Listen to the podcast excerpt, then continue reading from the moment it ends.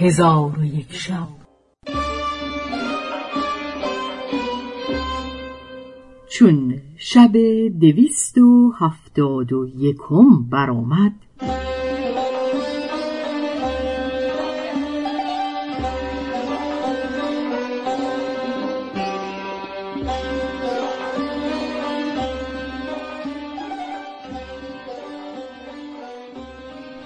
گفت ای ملک جوانبخت ملک از قصد گشودن در باز نگشت.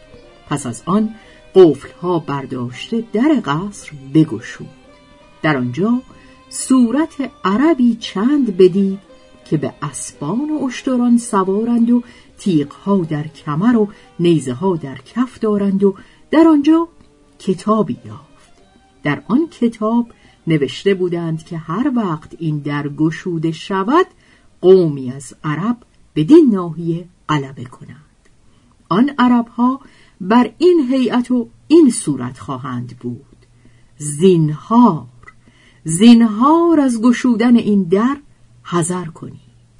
پس در همان سال تارق ابن ابن زیاد در عهد خلافت ولید ابن عبدالملک اموی آن شهر را بگرفت و آن ملک را با بدترین طورها بکشت و شهر او را قارت کرده و زنان و پسران آنجا را به اسیری برد و ذخیره های بزرگ در آنجا یافت. از جمله آن ذخیره ها یکصد و هفتاد تاج در و یاقوت بود و در آنجا سنگ های گرانبها یافت و ایوانی در آنجا بود که سوار نیزدار بر آن ایوان در آمدن نتوانستی و در آن ایوان ظرفهای زرین و سیمین پدید آمد چندان که در شمار نگنجد و در آنجا ماعده یافت که از سلیمان ابن داوود علیهم السلام مانده و آن ماعده از زمرد سبز بود و همان ماعده اکنون در شهر رومه موجود است و ظروف آن ماعده زرین است و در آن شهر زبور یافتند که به خط یونانی در ورق زرین نوشته و گوهرها بدان نشانده بودند و کتابی در آنجا یافتند که سود و زیان گیاه ها و کیفیت شهرها و دهکده ها در آن کتاب نوشته بودند و تلسمات و علم کیمیای شمسی و قمری در آن کتاب دانسته می‌شد و کتاب دیگر یافتند که در آن کتاب صنعت تراشیدن یاقوت و سایر سنگ ها و ترکیب سموم و تریاقات و صورت زمین و دریاها و شهرها و معدنها نوشته بودند.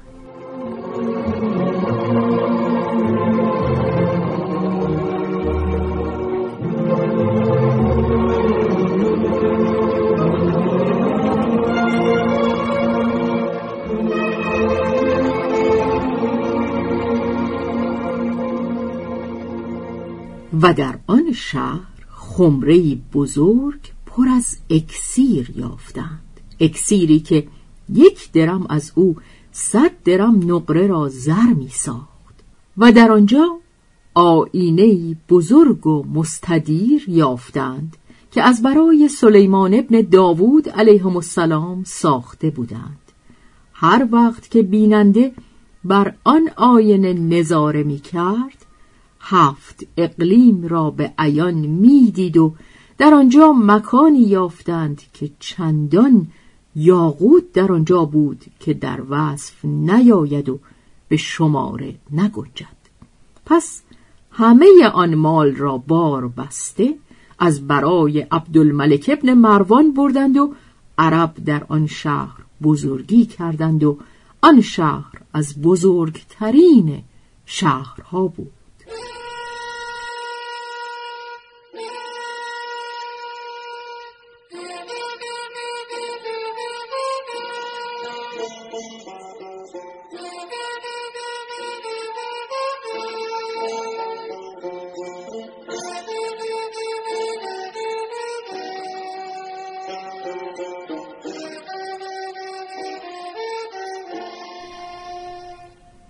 حکایت هشام و کودک. و نیز حکایت کرده اند که هشام ابن عبدالملک ابن مروان روزی از روزها به نخجیرگاه اندر آهویی بدید و از پی او روان گشت. در آن اسنا چشمش به کودکی از کودکان بیفتاد که گوسفند همی چرانید. پس هشام پاره ای از غلامان را فرمود که این کودک را گرفته نزد من بیاورید.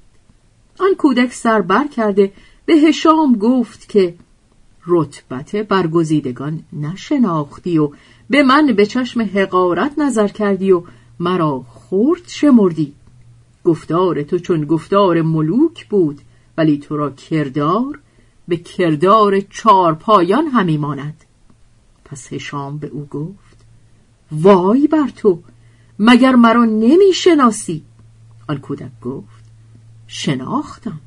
ولی بس بی ادب هستی که پیش از آن که به من سلام دهی با من سخن گفتی. هشام گفت وای بر تو من هشام ابن عبدالملک مروانم. کودک به او گفت خدا تو را فزونی ندهد و به مقصود نرساند. سخن گفتن تو بیشتر و حرمت داشتن تو. کمتر است. پس هنوز کودک را سخن به انجام نرسیده بود که غلامان از هر سوی به هشام گرد آمدند و هر یک از ایشان می گفت السلام علیک ایها الخلیفه. هشام به ایشان گفت این سخن کوتاه کنید و این کودک نگاه دارید. آنگاه غلامان او را بگرفتند. چون آن کودک عرب بسیاری لشکر بدید به ایشان سخن نگفت و از ایشان چیزی نپرسید بلکه سر پیش انداخته بیامد تا به هشام رسیده و در برابر او ایستاد و چشم به زمین دوخته سلام نداد و سخن نگفت یکی از خادمان گفت ای پس ترین کودکان عرب چرا به خلیفه زمان سلام نکردی؟ آن پسر خشمگین به سوی او نگاه کرده و گفت یا برز اتل مرا طول طریق و واماندگی از این باز داشت که خلیفه را سلام کنم. هشام را غضب افزون گشته گفت ای کودک امروز تو را اقبال برگشته و مرگ در رسیده. کودک گفت ای هشام به خدا سوگند اگر مرا روزی مانده و روزی من به سر نرسیده باشد سخن تو بر من زیان نرساند. آنگاه حاجب به آن کودک گفت ای پلیدک تو را رتبت بدان پایه است که با خلیفه زمان به دهان سخن گویی؟ آن کودک به سرعت پاسخ بداد که همواره به مهنت گرفتارایی و از رنج و تعب دور نشوی. مگر نشنیده ای آنچه پروردگار فرموده روز قیامت هر کس به دفاع از خیش به مجادله می پردازد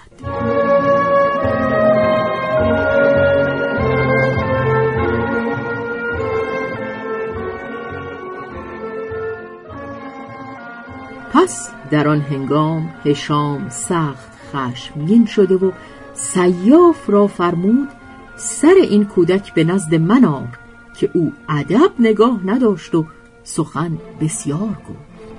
پس سیاف کودک بگرفت و بر نطعش بنشانید و تیغ برکشیده در سر او بایستاد و از هشام دستوری خواست. هشام به کشتنش بفرمود و دوباره اجازه خواست. هشام جواز داد. چون بار سیم دستوری طلبید کودک بدانست که اگر این بار سیاف جواز یابد خواهدش کشت. آنگاه چنان خندید که دندانهای نواجدش آشکار شد. هشام را از خنده او خشم افزون گشته گفت ای کودک گمان دارم که دیوانه هستی. مگر نبینی که اکنون از دنیا خواهی رفت و از زندگانی جدا خواهی شد؟ در این حالت تو را خنده از برای چه بود؟ کودک گفت. ایوه خلیفه اگر در عجل تأخیر باشد هیچ چیز از برای من زیان ندارد. ولکن ای خلیفه بیتی چند مرا یاد آمد. آنها را بشنو که در کشتن من فرصت فوت نخواهد شد. هشام گفت ابیات بخوان ولی به اختصار بکوش. پس کودک عرب این ابیات برخواند یکی سعوه در چنگل چیر باز همی گفت با لابه و با نیاز. الا ای که بر مرغکان مهتری ببخشای بر کودک لاغری. مکن زورمندی که نبود سواب که با پشه زور آزماید عقاب. هشام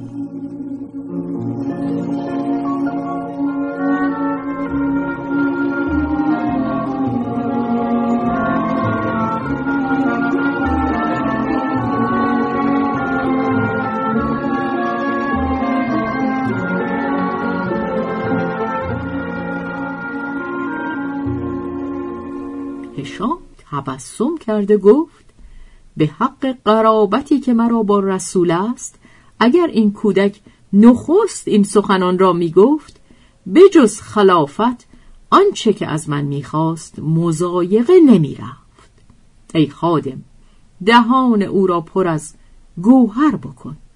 آنگاه خادم جایزه بزرگ از زر و مال به دو داد.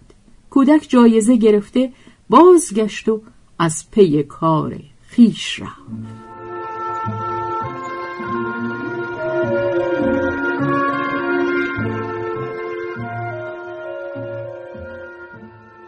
حکایت ابراهیم ابن مهدی و معمون و نیز از جمله حکایات نقض این است که چون دور خلافت به معمون ابن هارون رشید رسید ام او ابراهیم ابن مهدی او را بیعت نکرد و به سوی مملکت ری روان گشته در آنجا مدعی خلافت شد و یک سال و یازده ماه و دوازده روز حال بدین منوال گذرانید و برادرزاده او معمون از او خواهش می‌کرد که به طاعت بازگردد و از جماعت تخلف نکند. ولی ابراهیم خواهش معمون نپذیرفت و اطاعت نمی‌کرد. چون معمون از بازگشتن او نومید شد لشکر برداشته به سوی ری روان شد. چون خبر به ابراهیم برسید طاقت نیاورده از بیم کشته شدن به بغداد گریخت و در آنجا پنهان شد و معمون فرمود که هر کس مرا به ابراهیم دلالت کند یکصد هزار دینارش بدهم. ابراهیم می‌گوید چون من این را بشنیدم بر خود بترسیدم. چون قصه به دینجا رسید بامداد شد و شهرزاد لب از داستان فرو بست.